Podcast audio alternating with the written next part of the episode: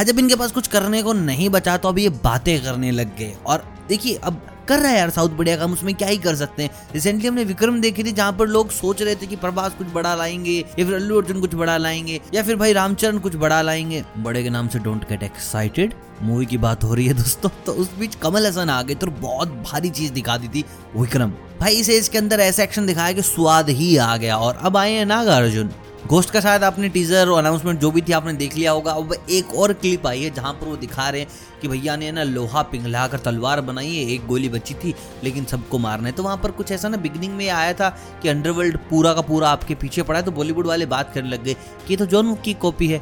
ऐसा तो John Wick में देखा था। नो से इंस्पायर्ड है नो मूवी भी तो ऐसी ही है। तो मैं आपको बता दूँ भैया, ना तो ये नो है, ना ये जॉन विक है, ये है द गोस्ट और इतने दिन खराब नहीं आए कि ये लोग अब कॉपी करने लग जाएँगे, जैसे कि आप कर रहे हैं। और रही बात नागार्जुना के लुक की तो भाई इट्स टेरिफाइंग कुछ अलग नहीं कर रखा, लेकिन आँखों में जो ज्वाला नज़र आ रही है, उससे भस्म हो सकते हैं लोग। और रही बात तलवार के एक्शन की तो यार टू बी फ्रैंक मैंने ऐसी कोई नागार्जुन की स्पेसिफिक मूवी नहीं देखी जहाँ उन्होंने फुल तलवारबाजी कर रखी है। तो आई एम मोर एक्साइटेड कि भाई हमने ना बहुत सारी हैंड टू हैंड कॉम्बैक्ट देख ली हैं। गोली बारूद भी हमने दबा के देख लिया है विक्रम के अंदर, लेकिन तलवारबाजी रह गई थी। बस अब ये दिखाने आ रहे हैं नागा अर्जुना।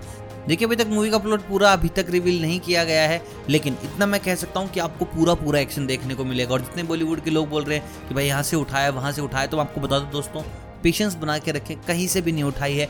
क्योंकि भाई उठाया होता था ना, ये लिखा नहीं आता कि return by mister Praveen Satru जो कि इस मूवी के डायरेक्टर भी हैं। मतलब कि राइटर डायरेक्टर ही हैं तो ज़्यादा मज़ा आएगा। जैसे कि राजा मौली साहब करते हैं राइटर डायरेक्टर रहते हैं मैक्सिमम टाइम तो वहाँ फ़िल्म देखने में मज़ा आता है। क्योंकि लिखते वक्त ना बहुत सारी चीज़ें आप इमेजिन कर लेते हो और ठीक वैसा ही फिर कोशिश करते हो अपने डायरेक्शन में इम्प्लीमेंट करने की।